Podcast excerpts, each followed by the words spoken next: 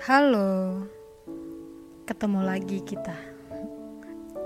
Oh iya, barusan tadi aku coba buka-buka galeri di HP aku, galeri foto, terus aku menemukan sebuah kayak apa ya, kayak gambar gitu yang pernah aku gambar di aplikasi di handphone. Terus aku tulis sendiri. Kata-katanya, "Halo, kamu semangat ya." Katanya begitu.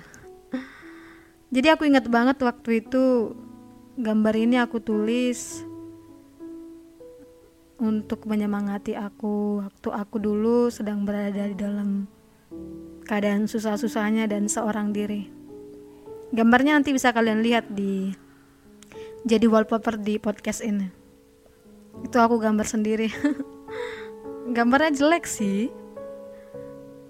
Cuman memang aku nggak punya bakat gambar jadi ya nggak apa-apa lah. Setidaknya itu bisa membuat aku menambah semangat pada saat itu. Karena gimana ya pada saat itu aku lagi susah-susahnya atau lagi sedih-sedihnya sedang menyelesaikan skripsi gitu ya seperti yang kita tahu bersama ya menyelesaikan skripsi itu butuh orang sebagai penyemangat sebenarnya karena sangat berat harus ke sana kemari pontang panting untuk menyelesaikannya. Dan pada saat itu aku benar-benar gak punya siapa-siapa gitu. Sahabat gak ada pacar gak ada terus keluarga juga jauh.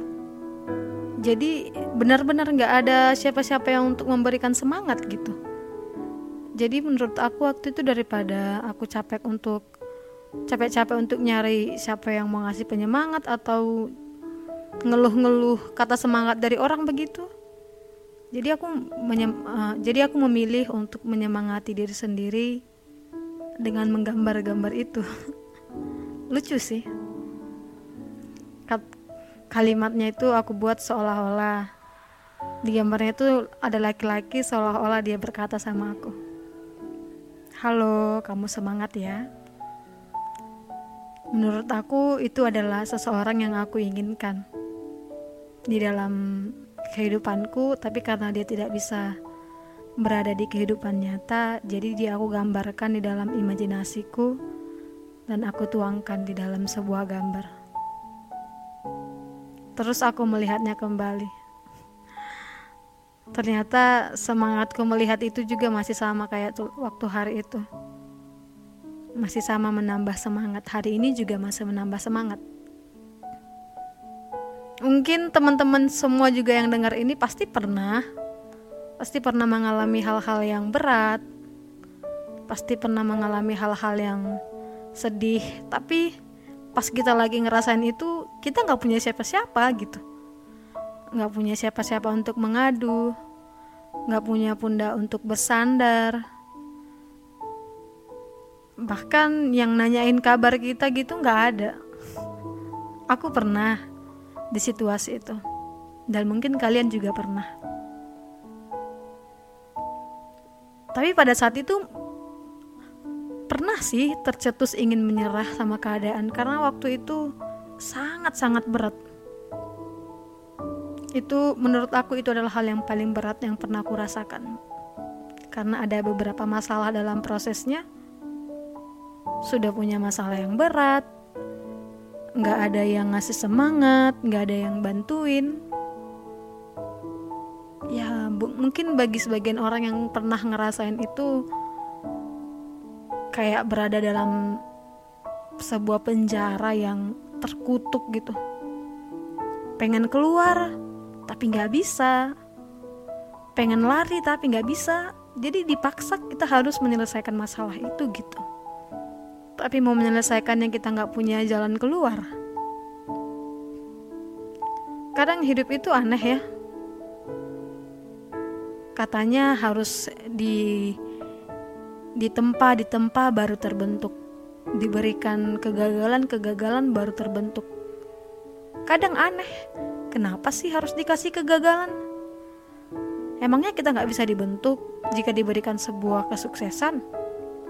Kadang sih mikirnya gitu ya. Tapi menurut kalau dipikir-pikir lagi, kalau orang-orang dikasih hanya kebahagiaan, mungkin dia akan tumbuh menjadi orang yang sombong, yang congkak.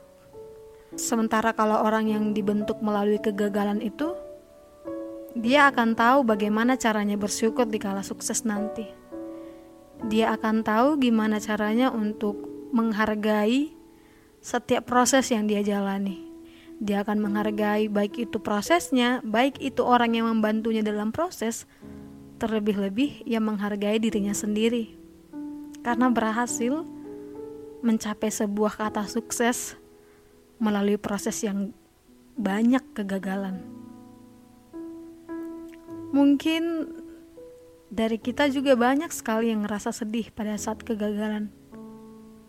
Terutama aku juga pernah ngerasain itu Mungkin kita juga pernah ngerasain pas lagi gagal pengennya nyalahin diri sendiri. Ngutukin diri sendiri. Kenapa harus gagal? Dasar gak berguna. Ngapain dilahirkan kalau cuman gagal? Pikiran-pikiran kayak gitu dulu banyak sekali terjadi pada kita pasti itu pada saat kegagalan. Tapi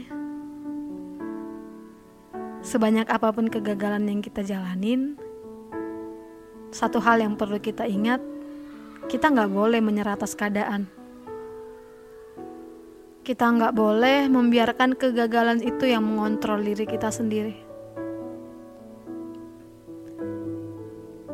Kegagalan pasti bakalan tetap ada untuk setiap orang, pasti bakalan datang bagi setiap orang, baik itu mau mencoba hal yang kecil maupun mencoba yang mencoba hal yang besar. Jadi lebih baik kita karena kegagalan itu bakalan selalu ada, bakalan selalu datang. Lebih baik kita berteman saja dengan kegagalan. Berteman, ya namanya berteman kalau dia datang, misalnya kegagalan datang, datang bertamu gitu di kehidupan kita, ya kita harus menjamu dia. Kita harus menerimanya dengan apa adanya.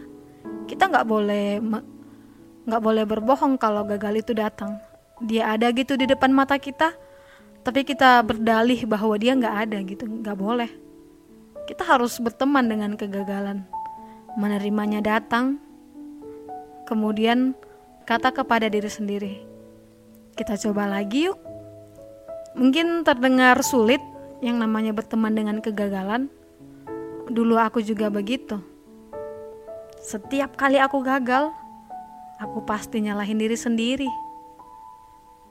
Aku pasti merasa diriku gak berguna ada di dunia ini.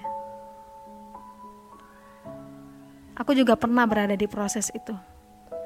Tapi seiring berjalannya waktu, semakin banyak kegagalan yang aku lihat, yang aku alami secara proses, ternyata gagal itu gak salah. Ternyata gagal itu manusiawi.